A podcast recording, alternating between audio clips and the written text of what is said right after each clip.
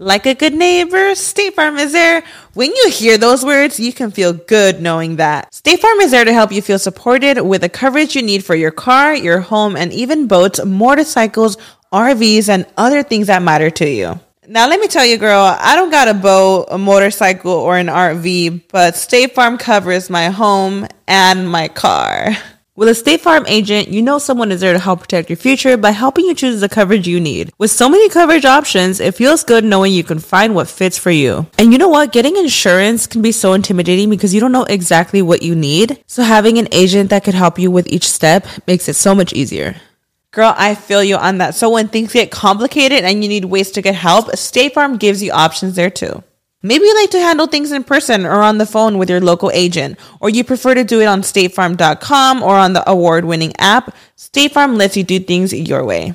I personally am the type of gal that likes to do things through an app. It just makes it more easier than going in person or hopping on a call. So I love that they have that option available.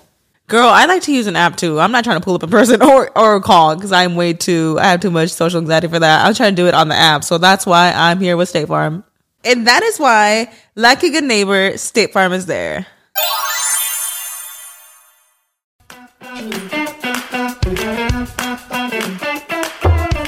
Hola, ¿qué tal? Bienvenidos a un episodio más de Rollos de Mujeres Podcast. Mi nombre es Ana Cruz, comunicóloga, mamá, esposa, vendo mole los domingos cuando no voy a la iglesia y hago de todo con tal de sacar adelante a mi familia como todas mis hermosas mujeres latinas. Y el propósito de este podcast es compartir historias de mujeres fregonas, mujeres inspiradoras que nos pueden dar esa energía y esa pasión para seguir echándole ganas, pero también mujeres humanas que atraviesan momentos difíciles para que ustedes vean, chicas, que no son las únicas y que sí se puede. Y el día de hoy me acompaña una mujer a la que admiro mucho, una mujer que llevo mucho tiempo siguiendo en las redes sociales y ella no lo sabe, pero también una mujer a la que me dejaron de tarea estudiar muchísimo hace algunos años. ¿Saben por qué? Porque era mi competencia. Y aquí se lo voy a confesar todo. Está con nosotros ni nada más ni nada menos que... Yo te voy a decir Marlene, amor, porque así te decimos los paisas. Marlene Quinto, la bozalona. Bienvenida a Rollos de Mujeres. ¿Cómo estás? I feel so excited. Ah. No, la verdad me siento bien emocionada y, y, me da mucho gusto, me siento un poquito nerviosa, voy a ser sincera, porque a mí siempre me toca entrevistar, entonces ahora digo yo, ¿qué me van a preguntar? Y me van a hacer esas preguntas que yo hago, pero bueno, está bueno. Y, y también cuando dices que éramos competencia y tenías que estudiarme, fíjate que hay un estudiante que se llama Esther y que, bueno, a ver, Mía, saluda, esa es mi perrita mía. ¡Hermosa tu perrita! Aquí los van a escuchar porque tengo cuatro perritos y dos gatos, entonces este, los van a escuchar aquí, a lo mejor los van a ver también. Está bien, son bienvenidos también. Esta muchacha que se llama Esther es una estudiante, es escritora también de una universidad y también hace mucho, en una etapa muy difícil de mi vida, me hizo una entrevista donde estaba yo pasando un momento muy difícil y dije muchas cosas y luego cuando, me dice, oye, voy a publicar un reporte para la universidad de todo lo que platicamos hace años y yo así como que... ¡A la madre! Pero bueno, ni modo. Es que lo que tú a lo mejor no te imaginas, Marlene, es que eres referencia para muchísimas mujeres y te lo digo humildemente también. Hace muchos años, bueno, no tantos, me tocó trabajar en radio aquí en Dallas, en un show matutino. Gracias a Dios nos fue súper, súper bien, pero tú eras una de las mujeres a las que a mí llegaban y me decían, obsérvala, aprende de ella. Y, y estudié mucho tu carrera, te vi con mucho respeto y con mucho cariño, porque yo creo que en cualquier industria y en cualquier trabajo, es más, en el mundo, en la vida en sí, somos únicos, pero también se puede aprender de los demás y tienes una carrera impresionante. Pero vamos a comenzar, Marlene, hablando desde el principio. Vi una publicación tuya en tu Instagram que me partió el alma porque sé que muchos, muchos, muchos niños y niñas que llegaron a Estados Unidos se identifican contigo una foto donde cuentas sobre el día que tú y tu hermano cruzaron la frontera de Tijuana para ir a Los Ángeles. Me gustaría que nos platicaras un poquito de eso. La foto que tú mencionas la acabo de publicar hace poco y la publiqué porque estamos pasando ahorita en la familia algo muy, muy difícil. Tengo un hermano que está muy grave en el hospital, ahorita él está ahorita ahí, ha tenido varias recaídas, está malo del hígado. Ay, lo siento mucho. Entonces, sí, y esto es una, una alerta para toda la paisanada porque yo creo que comemos carnitas y comida muy grasosa. No nada más nuestra, nuestra raza, sino aquí en Estados Unidos la fast food es la más económica, es donde uno va rápido porque trabajamos, tenemos dos trabajos o tres, trabajan las parejas y comemos mucha comida que es muy grasosa y te da liver disease. Eh, pues este, en español es el hígado gordo, grasoso. Y tengo a mi hermano en el hospital y recayó hace como un mes y fue así como algo bien fuerte donde dije, no manches, es mi, mi otra mitad, tengo dos hermanos eh, mayores, muy pocos años, y dije yo, porque cuando te dicen una, una cosa así que está en el hospital, cuando yo llegué al hospital, luego la nunca lo he platicado ni lo he, ni he estado como abierta a platicarlo porque, pues ya sabes que cuando uno trabaja en la radio en la familia, no vayas a platicar esto, tú todo dices y que no sé qué, pero yo siempre he sido muy transparente, trato de ser lo más real que se pueda porque lo que vemos en muchas redes sociales no son realidad. Y mi hermano me habló mi cuñada hace como un mes y me dijo, tu hermano está en el hospital entonces, pero no me dijo cómo. Entonces, cuando yo voy, lo veo y, y yo traía lentes y lo primero que le dije, dude, you look like Frankenstein. O sea, verde. Verde, amarillo, anaranjado, un color extraño. Y traía yo lentes y nomás me senté al lado de la cama tratando de contenerme, de ser fuerte. Y se me salieron las lágrimas porque estaba tan impresionada de verlo verde, como amarillo, anaranjado. Y pues tú sabes que ahora con el internet te dicen lo que tienen y tú buscas y te das cuenta que es una enfermedad súper peligrosa, que en meses hay gente que ni un año libra. La libra, pues entonces dije yo, ay Dios mío, lo miré y le dije, what the heck is going on? Like, ¿cómo dejaste que te pasara esto? Entonces, donde también digo, ahí va también el amor propio. O sea, ¿cómo?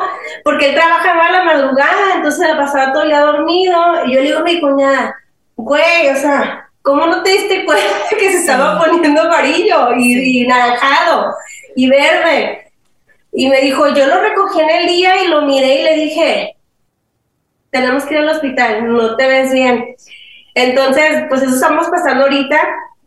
Ya salió, entonces yo dije, ¿sabes qué? Pues va a ocupar un trasplante de hígado va a estar en una lista de espera, pero yo le dije, somos la misma sangre, yo quizás te puedo donar pues parte de mi hígado porque se vuelve a reproducir, pero ocupa un hígado entero, ahora nos dijeron, entonces dije, bueno, a lo mejor a mí me pueden cortar la, si yo estoy más saludable que tú, a lo mejor me pueden cortar a mí, la, dejarme un pedacito y es más fácil que yo lo reproduzca el mío. Pero estamos en eso, entonces yo dije, ¿cómo va a ser que mi hermano le está pasando esto? Porque digo, mi hermano y yo, como comenté yo en esa foto, me empecé, te empiezas a recordar a tus tiempos de niñez, ¿no? Que los dos soñábamos los mismos sueños, nos levantábamos cantando las mismas canciones, eh, platicando como los dormidos los dos, pero en el mismo sueño, algo muy extraño, tenemos una conexión muy padre. ¿Con cuántos años se llevan? ¿Quién es mayor, tú o él? Eh, Ajá. Entonces, pero cuando pasamos en la frontera, entonces me recordó cuando mi mamá, pasamos dos veces, en familia y luego los dos separados. La primera vez con mis papás por el cerro y mis hermanos. Pero tengo un hermano que nació aquí. Entonces, él tuvo que pasar también como inmigrante porque no le creían, porque él nació en Estados Unidos, pero se lo llevaron a México y él tuvo, creo que hasta los 10 años vivió en México y no sabe inglés y cuando le dan su acta de nacimiento para que pase por la línea no le creyeron. ¿Cómo crees? Y, es que los niños pues no les hacen huella digital ni nada. Y era hace años, pues entonces le rompen su certificado de aquí que le pasaron otro y él decía, mamá, me agarró un gringo negro. un gringo negro y él traía sus calzones su nombre porque mi tía pues en México les ponían, no sé si es algo que hacían en México, no sé, pero sus canciones tenían su nombre y todo, y no le creyeron y tuvo que pasar como migre ilegal. Y, y, así nos fue la primera, la primera vez que íbamos a Estados Unidos. La segunda vez fue cuando ya este, mi mamá se vino, mi papá se vino, y a mi otro hermanito nos mandaron a traer con un coyote. Y yo recuerdo así bien clarito cuando mi mamá me. Yo era, yo quería un juguete de té. Esos juguetes que los platitos y todo eso, y tenía uno azul. Un de cocinita, ¿de? Para servir té. Ajá, entonces me dice el coyote, pues es que ya no se puede llevar esto. Y mi mamá me dice, vas a tener que dejar todo, todo y nomás venirte con tu hermanito. Y yo dije que la foto, la descripción, dije, niños adultos, porque desde niños a nosotros mi mamá nos trató como adultos, o sea, no andar desmadrosos en las casas, rompiendo, ni corriendo, ni nada. Éramos niños, hasta la fecha digo, ¿sabes que Éramos niños muy portados porque llegábamos a las casas y sentados. Sí y no andábamos corriendo, ni jugando, ni haciendo cositas. Entonces, esa vez de que estábamos en Tijuana, recuerdo ya cuando íbamos a cruzar, pues me dice mi mamá, no puedes llevarte nada. Y el también me dijo, no te lo puedes llevar, aquí lo vas a dejar. Y yo dije, ay, mi juguete Era lo que más te preocupaba. Pero en tu, en tu mente, ¿qué pasaba, Marlene? Era, tú sabías que estabas cruzando, sabías que estabas arriesgando tu vida porque es la triste historia de muchas familias, desafortunadamente. Ni siquiera llegan. ¿Tú cuántos años tenías en esa foto y sabías lo que estaba pasando? Cuatro o cinco años. Oh my God. Era una bebé. Ahora cuando y luego mi mamá ya me pidió perdón, mi mamá me dijo perdónenme. A uno cuando está joven se le hacen fácil las cosas. Ahora que veo todo lo que les pudo haber pasado, matado, violado, les hubieran robado los órganos, o sea, muchas cosas nos pidió perdón, pero en ese momento, pues nada, yo nomás decía, ok, mi mamá me decía, no lloren, no se separen, van a haber muchas cosas, pero siempre manténganse juntos, y así, así fue, gracias a Dios nos tocó un que fue muy buena onda, pero yo recuerdo pasar por túneles así mugrosos, eh, bien, digamos, bien mugrosos, espinados, mirar ratas, escuchar el helicóptero, y nunca lloramos, siempre nos mantuvimos niños pues, este, muy serios, muy fuertes y hasta cuando ya llegamos, pues ya estábamos bien mugrosos y ya nos bañaron. Y el día siguiente nos llevaron a McDonald's. Oh. Por tu hamburguesa. ¿Qué sentiste cuando viste a tu, a tu mami después de esa travesía? Mucha felicidad. O sea, en cuanto nos dejó el coyote ahí este, en la casa. Y fíjate, es algo bien padre mi mamá es, es compadre o comadre, mis padres eran compadres de Carnitas Momo. Ellos tienen un documental en Netflix. Ajá. Las mejores tacos y carnitas en, en LA. Y el documental está basado para que lo chequen. Entonces, en esa casa, ahí crecimos nosotros, donde es ahora el comedor, era la habitación de nosotros. Era una casa con habitaciones y rentábamos un, mi mamá rentaba y mi papá rentaban un cuarto y ahí vivíamos, pues, era, tengo dos hermanos, pero en ese tiempo nomás vivía mi hermano y yo y mi, mi papá y mi mamá. Oye, qué padre. ¿eh? ¿Te, iba, ¿Te hubieras imaginado que donde creciste ahora está hasta en Netflix y que se ha convertido en un restaurante tan popular? Sí, eh, yo en ese momento, pues obviamente yo nunca pensé así, pero mi papá vendía cassettes, entonces lo único que yo me recuerdo que vivíamos ahí, vivimos por un tiempo y como él vendía cassettes ilegales, piratas, un día llegó la DEA porque les echaron pues salubridad a, la casa porque venían comida en una casa. Comida y, y todo. Era un restaurante, es, es una casa. Ahora ya vieron un restaurante porque les ha ido súper bien, bendito Dios. Pero en ese, tiempo, en ese tiempo era una, es todavía una casa y todavía venden ahí. Pero el cuarto, pues me acuerdo que una vez que llegó la policía le tomaron a mi mamá y a mi papá fotos con, una hilera de calcettes de cajas de cassettes y todo, se llevaron todo. Y nosotros ahí como sin nada, así como que, ¿qué está pasando? ¿Quién sabe? Oye, Marlene, entonces llegas a Estados Unidos, tienes una niñez, pues como muchas familias inmigrantes en Los Ángeles, que trabajan bien duro para salir adelante, enfrentas pues desde la vida del temor del inmigrante, ¿verdad? Del indocumentado, de trabajar duro, y de inclusive sufrir momentos de agresión y racismo y todas estas ondas. ¿Cómo fue tu adolescencia? Porque tienes una personalidad bien particular que yo creo que por eso has sido súper exitosa en tu carrera, porque eres, como tú lo dices, bien neta. ¿Esta es la manera en la que tú creciste en Los Ángeles? Fíjate que sí, porque antes de esa vez que nosotros ya estuviéramos, que llegamos a, la casa de los compadres de mi mamá, que después, después de los años se hicieron compadres, en ese tiempo eran solamente amistades, nosotros llegamos a vivir en el MacArthur Park, que es un parque en, Los Ángeles, este, y vivíamos en el parque. ¿Cómo crees? ¿Cómo Así como los dirigentes. Sí. Y colectábamos dinero, o sea, penis, juntábamos penis, y mi mamá siempre me platica, dice, yo no me recuerdo mucho de esa etapa, pero mi mamá me platica, siempre me dice, mira, porque cuando de repente ya ves que se pone, la vida de la radio no es, es súper mágica, tiene algo muy, muy padre, muy bonita, pero también es muy, sufri muy sufrida, no es así de que estás haciendo un chorro de lana. Era lo que te iba a decir, no es por qué crees que ya no estoy ahí, Marlene, pero hablamos de eso un poquito más adelante, pero es, es verdad y me encanta que toques el tema porque siempre que me han entrevistado sobre radio, yo sí suelto toda la sopa, pero creo que muchos de los que todavía están en radio les da un poquito de pena y de miedo hablarlo, pero no es lo que mucha gente se imagina. Pero tú venías acostumbrada a sufrir, pasaste muchísima hambre y muchísimas cosas. yo, por yo he aprendido muchas cosas y algo que yo practico ahora es no tener apego a nada, a nada. Creo que, que como latinos tenemos que tener una relación, aprender a tener una relación sana con el dinero porque siempre decimos que el dinero es el diablo y que divide y que no sé qué. Sí, pero no es tanto necesariamente el dinero, somos las personas. Sí. Ahora, este, yo ahora que ya no es la primera casa que he comprado, por todavía la debo toda, ¿verdad? Te acabas de mudar, ¿verdad? Estás en casita nueva. Ajá, y, he tenido oportunidad de tener otras casas y de repente mi mamá me dice, acuérdate cuando llegamos aquí no tenías nada, no teníamos nada, Marlene, tú eres la única de mis tres hijos que ha viajado, que tiene papeles, que se ha subido un avión, que ha ido a diferentes partes del mundo. O sea, eres tan bendecida, ¿por qué no te, por qué no agradeces a eso? Porque pues, nos pasan muchas cosas en la radio, la verdad.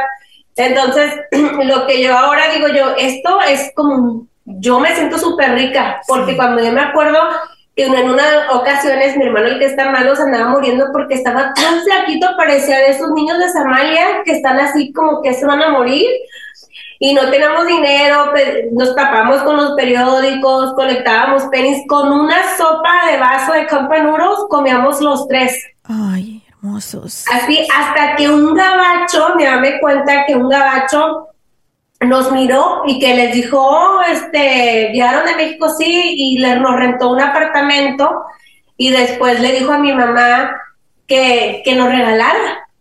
Les dijo, regálame a tus hijos. ¿Cómo crees? Y le digo, regálame a tus hijos porque ustedes no le van a dar un buen futuro. Yo y mi esposa les podemos dar un gran futuro a tus hijos. Ellos están chiquitos, se van a acostumbrar, se van a adaptar. Y mi mamá le dijo que no, pues.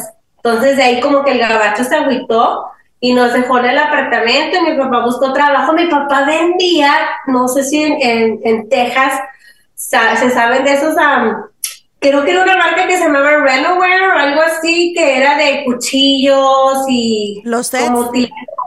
Sí, sí, sí. Tu papá, pues empezó a vender eso y ya de ahí nos fuimos para México y ya fue cuando nos regresamos ya los dos este, con el coyote. Entonces mi mamá siempre me recuerda de eso, me dice Marlene, no te quejes, tú mira, tienes un montón de cosas y sí, gracias a Dios, yo, yo desde que tengo 17 años, yo soy yo vivo sola.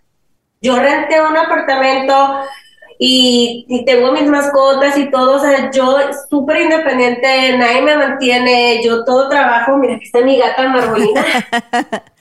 A ver si no sacas por ahí una víbora también. este, eh, y, dice mi mamá, no te quejes, entonces yo ya te mandé hace mucho, dije, sabes que yo no quiero ser, eh, a lo que voy de la, del apego, esclava de, de nada, no voy a ser esclava de mi casa la voy a disfrutar mientras se pueda pagar, mientras pueda yo vivir aquí y ofrecerle a mis mascotas una casa bonita y que venga mi mamá, vengan mis hermanos en las fiestas, porque todas las, como Navidad y eso, siempre vienen a la casa y se quedan aquí porque está grande, pues tiene terreno, no es así como, una casa no tampoco piense, ¿verdad? Porque ya íbamos todos para allá, ¿eh? no, pero mucho mejor que donde como viven ellos, eh, que es más chiquito y todo. Claro. Y yo siempre dije, yo no voy a ser esclava de, si tengo que venderla, la, la vendo. Sí, y ya, no pasa nada porque tenemos que entender también que las cosas no nos definen a nosotros como personas, como lo que somos, no nos hacen mejores personas, nos hacen, ah, qué chido, se compró una casa, qué padre. Pero al final del día es, that's it, no more. Sí, y aparte eso te ayuda a que la vida está llena de subidas y bajadas y Dios no quiera el día que nos toca una bajada, no te agüites tanto porque pues sabes que lo material va y viene también. Visita Traders Village en Grand Prairie para que puedas divertirte con toda la familia, irte de compras comer delicioso, disfrutar de sus eventos en vivo y todo el entretenimiento, además de los juegos mecánicos que por cierto tienen un especial de tan solo $13.99 para que te puedas subir a todos los juegos durante todo el día. Además, si estás todavía en esto de tus propósitos de año nuevo, de hacer ejercicio y cuidarte físicamente, ahí encuentras ropa deportiva de todos tamaños, colores y sabores y a súper buenos precios, además de zapatos deportivos, equipo para hacer ejercicio, hasta bicicletas. Ya lo sabes, todo en un solo lugar. Más de 3.500 puestos locales para que apoyemos pues a nuestra gente chambeadora que tienen ahí sus negocios también, ¿verdad? Para la dirección y los horarios solamente desliza en la descripción de este episodio encontrarás todo. Visita Traders Village de Grand Prairie, abierto sábados y domingos. La entrada es gratis y el estacionamiento cuesta tan solo 5 dólares. Los hábitos son acciones repetidas que hacemos una y otra y otra vez hasta lograr que los realicemos sin siquiera darnos cuenta. Y formar hábitos saludables en nuestros nenes va a definir su futuro. Y el comer frutas y verduras es uno de ellos. En el Río Grande Latin Market encuentras una gran variedad de frutas y verduras frescas para preparar esos bocadillos saludables para tus nenes. Por ejemplo, unas ricas manzanas con mantequilla de cacahuate, moras con yogurt, o brócoli o apio con aderezo. O qué tal unas ricas manzanas con chile tajín. Mmm. Encuentra nuestros especiales cada miércoles y ahórrate dinerito en tus compras esenciales y en la canasta básica. Visita elriogrande.net para encontrar los especiales cada semana y para más información. Marlene, ¿cuándo tú supiste que querías dedicarte a la radio o caíste ahí de casualidad? ¿Cómo, cómo, cómo sucedió toda esta magia? Porque comenzaste bien chavita y aparte comenzaste de agrapa, trabajando de agrapa. Tres años trabajé la que buena de gratis. Fíjate que lo que pasa es que desde que yo estaba morrilla, yo siempre miraba la televisión y miraba los programas acá del canal de Disney Channel y yo miraba a los niños y yo decía, I want to do that. Yo, ¿Cómo le hago? Y me hacía, me hacía miembra y todo. Y compraba la membresía y la mandaba, me mandaban la tarjetita que ya eres miembro del Disney Channel, que no sé qué. Pero no sabía exactamente lo que era un casting, cómo prepararte, te un portafolio. Hasta la fecha no tengo nada de eso, ¿eh? Te digo, al chile. Pero, pero tú querías actuar entonces. Quería hacer cosas que fueran de la industria. Ajá. Entonces, este, déjame apagar mi aire porque creo que ya se escucha, ¿verdad?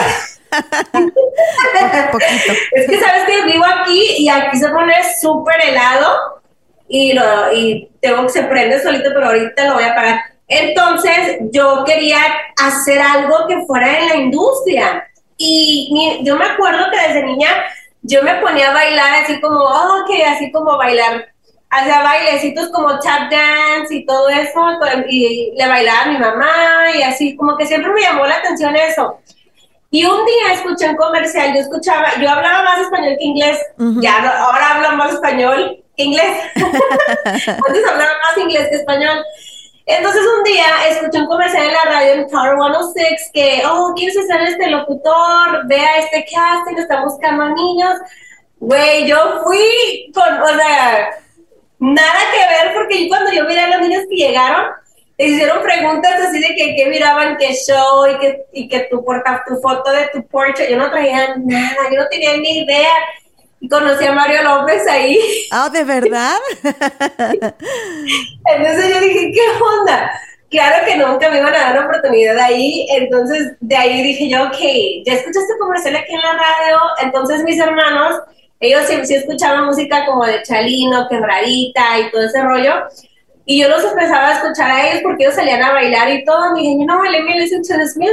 Entonces me empezó a latir, y siempre escuchaba esa música porque mi papá vendía casas, entonces a mí me tocaba a sacarle el tendido y poner como lo tropical, la banda, eh, cumbia, inglés y todo eso así de por género y le ayudaba a comprar los cassettes, los envolvía cuando se los regresaban. So, ya sabía más lo que era la música. Entonces empecé a escucharla, qué buena. Y un día, escuchando en Univisión, escuché a un locutor que se llama Elio Gómez. que tenía una escuela de locución, entonces la clase estaba súper cara. Entonces yo tenía como apenas, tenía 14 años, apenas iba a cumplir 15. Y dije, ¿sabes qué? Voy a hacer intern. Porque yo desde los 13 años tengo trabajando, o sea, trabajando en trabajos de verdad, no trabajos de mentira. Y dije, ¿sabes qué? Voy a ir a la clase de dos semanas gratis. Entonces voy en East LA, yo vivía en Boyle Heights, no estaba tan retirado, y llegué a la clase, entonces, pues bien súper pocho, así de, no podía yo ni leer nada. y había un locutor ahí, o, una persona que trabajaba ahí, y me dijo, you know what, tú, tú, no la vas a armar, tú no la vas a armar. Entonces yo dije, bueno, está bien. Entonces tomé las dos clases gratis, me robé los libros y todo, y luego ya me dicen, de tarea tiene que entrevistar a un locutor pues que me toca entrevistar al Chomiru y él trabajaba en el en la radio de, de la que de Lieberman en ese entonces porque ahora ya es Estrella Miriam. Sí. Trabajaba ahí y era un día que llovió, había mucha lluvia, yo no encontraba la estación la cosa es que era su nuevo departamento. Llegué ahí y ella se había ido. Y me dice, no, ay, pues, sabes que ya se fue, pero, y me, me miró Penélope Menchaca y me dice, pero puedes entrevistar a Penélope. Y yo dije, ah, ok. Y ya sabes, o sea, las preguntas de, oh, así por básicas de, ok, ¿qué es lo que usted hace? ¿Y cómo hace? Entonces Penélope dice, ella me dijo un día, me dijo, te veo tan emocionada, tan, con tantas ganas, ¿quieres hacer intern? Y yo dije, ah, pues sí, vamos. Entonces de ahí yo agarré la oportunidad dije, ¿sabes qué? Entonces yo no empecé tanto en radio, empecé en televisión porque de ahí llegué a la televisión y estaba un programa que se llama Los Ángeles en vivo, ahora se llama, no me acuerdo, no, no, en, en vivo ahora se llama, por antes se llama Los Ángeles en vivo, cuando la programación era de más de media hora.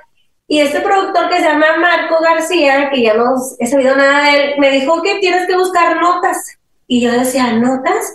Sí, agarra el periódico y busca la computadora que hay en los museos y todo. Entonces aprendí de que tienes que hablar, pedir un permiso, mandaba yo al reportero. Entonces empecé a hacer como sacar muchas notas, hablaba, le sacaba los permisos, los mandaba a los, a los reporteros y llegaban. Entonces emprendí que sedita y hacer un rundown y todo. Y eso me dedicaba a hacer como, y lo hice como por seis meses y de ahí, pues, este, alguien de promociones de la que buena me dijo, oye, este, ¿no quieres venir a ayudarnos? Y le dije, ah, ok, ya no voy a ayudarles aquí en televisión, me fue a la radio. Entonces, en ese entonces estaba la peligrosa de locutora. Sí.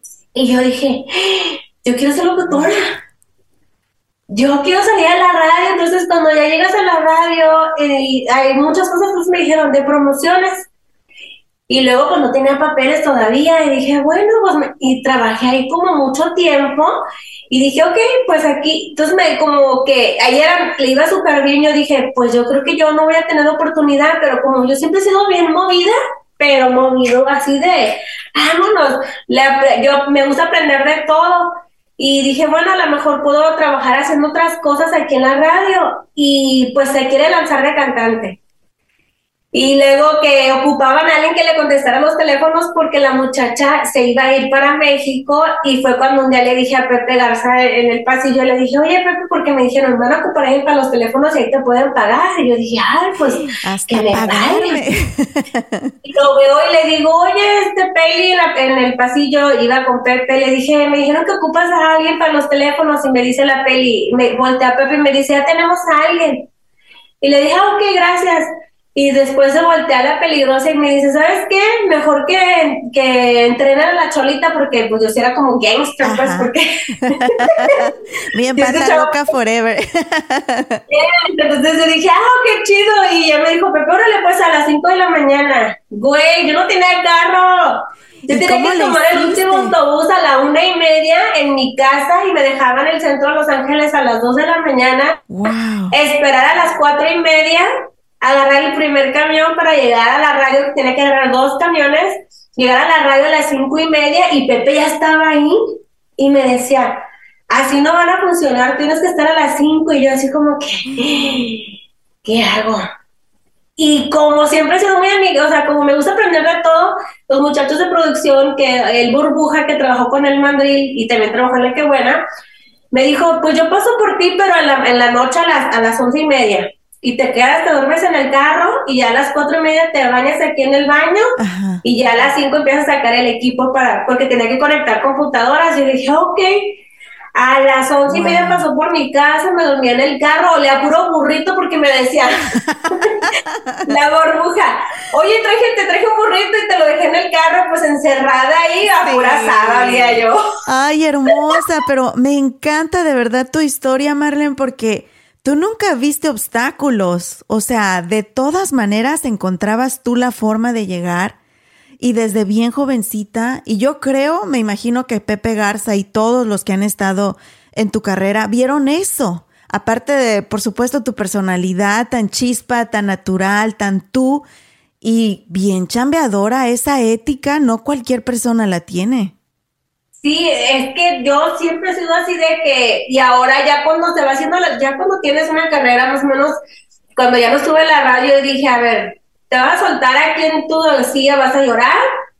Y decir qué mala onda lo que me está pasando o te vas a abrir tus propias oportunidades. I created my own opportunities. Sí. I started podcasting cuando nadie lo estaba haciendo y, y, aprendí a hacer un estudio y conectar cables y cuando eres locutor y para un morning show, porque siempre me ha tocado trabajar pues para el morning show, pues todo tienes ingeniero, nada más llegas, sacas tu computadora, audífonos y listo, ya estamos. Entonces a aprender a editar, a grabar, a hablarle a los artistas, a los de PR, es otro rollo. Sí, y otro rollo de mujeres. Otros rollos de mujeres y mujeres chambeadoras. Y 13 años, 13 años duraste con Don Cheto, uno de los shows más exitosos de todo, la, de todo eh, en español aquí en Estados Unidos y en muchas partes del mundo, porque hasta en México y, y en Latinoamérica 13 años, Marlene, que fue un gran aprendizaje para ti. 13 años de muchísimos éxitos, donde me imagino que también eh, tuviste grandes satisfacciones en tu carrera. ¿Qué, ¿Qué, qué, es lo más bonito que tú recuerdas de esos 13 años? ¿Qué aprendizaje te, te dejaron? ¿Sabes qué? Te voy a ser sincera. Yo creo que apenas estoy tomándole como ese sabor a la radio de disfrutar día con día. Porque a lo mejor la gente dice, ay, sí, qué fácil, Marlene. No, la verdad, antes de Don Cheto yo ya, tenía, yo ya había sido parte de otros programas de radio con Erika Vidrio, teníamos el programa del, del mediodía. Y como no tenía un flor en español como lo tengo ahora, la gente siempre decía, ay, y, y, también me voy a echar mi flor aquí. es que ella no habla en inglés ni español, and I, um, I always say it. Y cuando yo hago mis entrevistas les digo, ¿sabes qué? Este, I don't speak Spanish, nor I speak English, I just speak Spanish. Entonces, siempre ha sido así, no es algo que yo inventé o que yo quiero o lo hago a propósito. Así es como yo hablo porque llegué en, en esa generación donde cuando yo iba a la escuela me decían polla, porque yo tomaba ahí estas clases, porque no hablaba inglés, pero no hablaba español. Entonces, en ese, como en esa transición, sí. era, era muy difícil. Entonces, cuando ya entró a la radio, pues con Erika también la gente dice, es que ya no habla este inglés, no habla español y que no sé qué, es una estación regional. Y voy a decirlo porque me costó mucho trabajo y 13 años de, esfuerzo, es que, que, el show de Don Cheto fue el primer show de, y, y más en regional, pero de todos Los Ángeles y de las otras ciudades donde se transmitió el programa, de tener un Spanglish show. Sí. Fue el primero, o sea, yo fui la primera porque en, ninguna estación de radio hablaban la mezcla de Spanglish. Era puro español o puro inglés. Y la verdad, ahí fue, yo creo que es eso, yo siento que fue el éxito del programa. El tener un personaje como Don Cheto, michoacano, con sus raíces y tener este con los hijos que van naciendo y creciendo en, en, Estados Unidos, donde dices tú, I love pozole, pero I love burgers too and pizza, you know, and I listen to Tupac and Snoop Dogg, but I like Chalino and I like Lalo Mora and I like Ramon Ayala.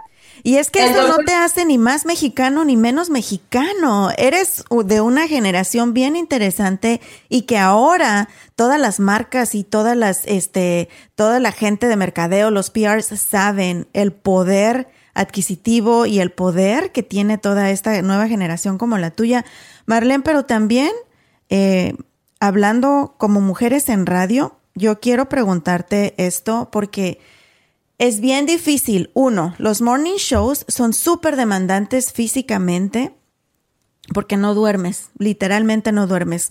Especialmente cuando hay eventos, cuando tienes que ir a presentar artistas, entrevistar, remotos, porque es la manera en la que uno gana dinero. Para aquellos que pues, nunca han estado en esta industria, no pagan bien. El sueldo te dan, o al menos esa fue mi experiencia. Te dicen, con esto, pero va a haber remotos, va a haber endorsements. Y sí te puede ir muy bien, pero también tienes que partírtela bien bonito. Y es bien demandante físicamente, mentalmente. ¿Fue la misma experiencia para ti, Marlene? Sí, claro, mira, hasta la fecha la gente y mucha gente me ha dicho y he recibido de toda clase de insultos. Por ejemplo, hace mucho cuando ya dejé yo Don Cheto y me fui a la raza SBS, una vez llegó un director de una banda, dueño de una banda muy popular, y no digo el nombre porque a lo mejor ella ni recuerda. Una vez me dijo, ¿tú qué onda? ¿Tú eres lesbiana? ¿Tú son las mujeres o qué? Y yo le dije, ¿por qué? Y me dijo, porque te conozco de años y nunca he escuchado nada de ti. Pero entonces a lo que voy es de que desde que yo entré a la radio, mi meta fue aprender español, aprender cómo trabajar porque yo no sabía nada. Yo estaba con tanta hambre y con tantos sueños que I saw the opportunity y dije, I'm not gonna let it go, I'm gonna run with it. Con miedo, sin miedo, let's do it, let's do it, no me voy a dejar. Y cuando hago el casting para Don Cheto, yo ni siquiera sabía que era un casting, este, me dijeron, ya, ya no trabajaba con, con Erika porque yo trabajaba en el departamento de programación. Entonces, a mí me tocaba, por ejemplo, cuando teníamos los premios Qué Buena, que ahora son premios de la radio, hacer los paquetes de los artistas, mandarle a los promotores, necesito el, stage layout, cuántas personas, imprimía este, parking passes, me encargaba, me encargaba de la página del internet, de los operadores, de los liners, promociones. Entonces yo ya, yo, para que la gente vea que yo no soy una persona que, ay, soy locutora y ya, y qué chida, y no, no, yo deseo que, a ver, ¿qué puedo aprender?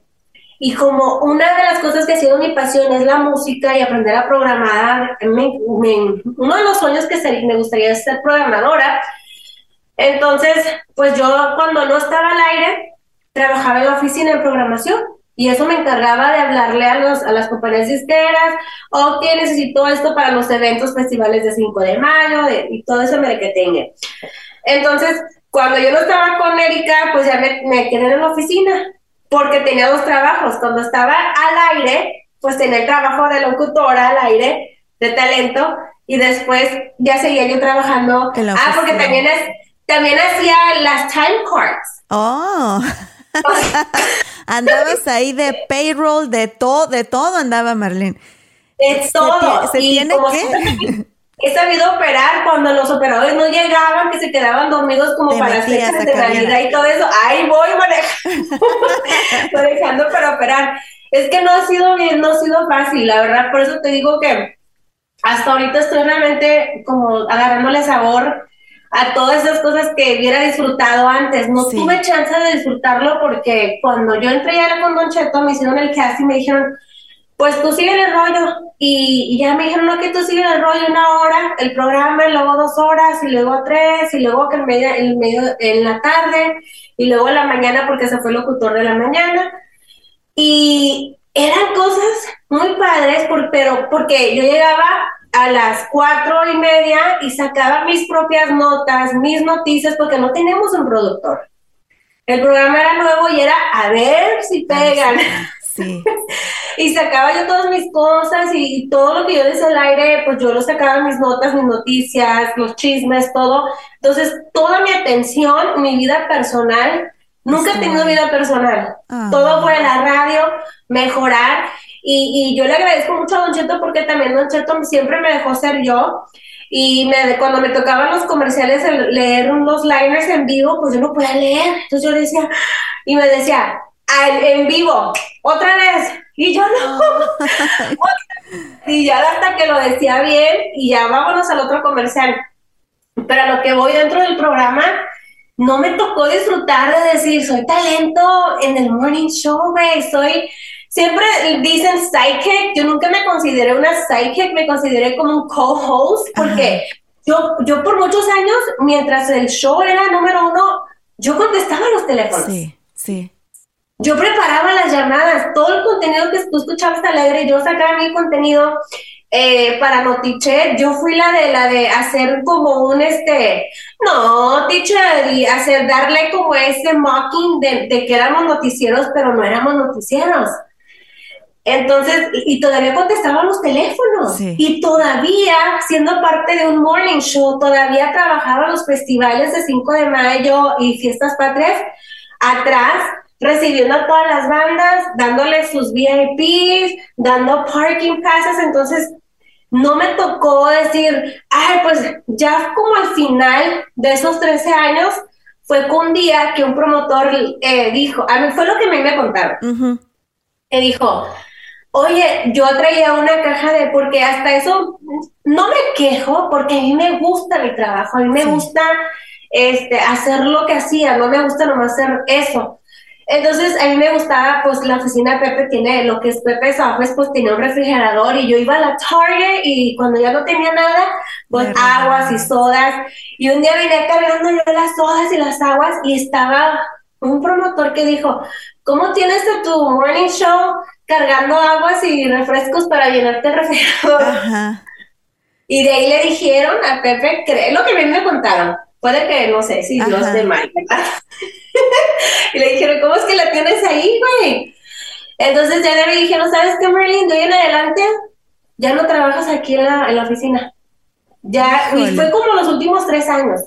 Ya de hoy en adelante entras en la mañana, haces tus trabajos, lo que haces en la mañana, grabas tu comercial, lo que tengas que hacer y ya te vas a tu casa. Y yo decía... Te agüitaste, fue como que no, la otra parte de mí. Te voy a una cosa, era como la preocupación de que si me, si, si me sacan del morning show, ¿qué voy a hacer? ¿Qué voy a hacer? Sí. Pero aparte porque dentro del morning show, siempre cuando, una, cuando llegaron los, los productores, no me querían. Es que siempre que llega gente nueva traen su propio equipo. Y eso fue lo que me pasó a mí, por eso me dieron gas también. Y creo que... a mí no me querían. Sí, tienes que estar preparada. Sí, le decían a Don Chato, este, oye, este, no, como que, que, me, que me corrieran a mí. Ajá. Y, y a mí me tocó, o sea, cosas así que, que, que ahora digo, güey, no mames, este, no me pasaba a mí por la cabeza, no tengo sangre o qué era el rollo, porque, por ejemplo, le decían así como que todo Don Cheto, todo Don Cheto. Y yo le decía, pues yo me llevo muy bien con Don Cheto porque nos conocemos muy bien. Yo le decía, güey, te están hablando. Entonces, como que de repente llegaban así muchachas. Hey, Don Cheto, deme la oportunidad, Marlene no sirve, no, no, es buena. Ella la riega mucho, se equivoca mucho. Deme en, en, mi cara, güey. ¿De verdad? ¿Y no decías nada tú, calladita? no les decía, oh, yeah, well, I'm right here. Yo, entonces, yo nunca me dejaba. Entonces, pero a mí, yo decía, ¿cómo es que Don Cheto no dice, hey, ella es mi conductora, sálgase para afuera o algo? Que te Pero yo digo, bueno, a lo mejor porque él miraba que yo las mandaba a la chingada, o sea, como que, ah, sí, pero aquí estoy yo y la chingada. Ajá. Pero en mi cara,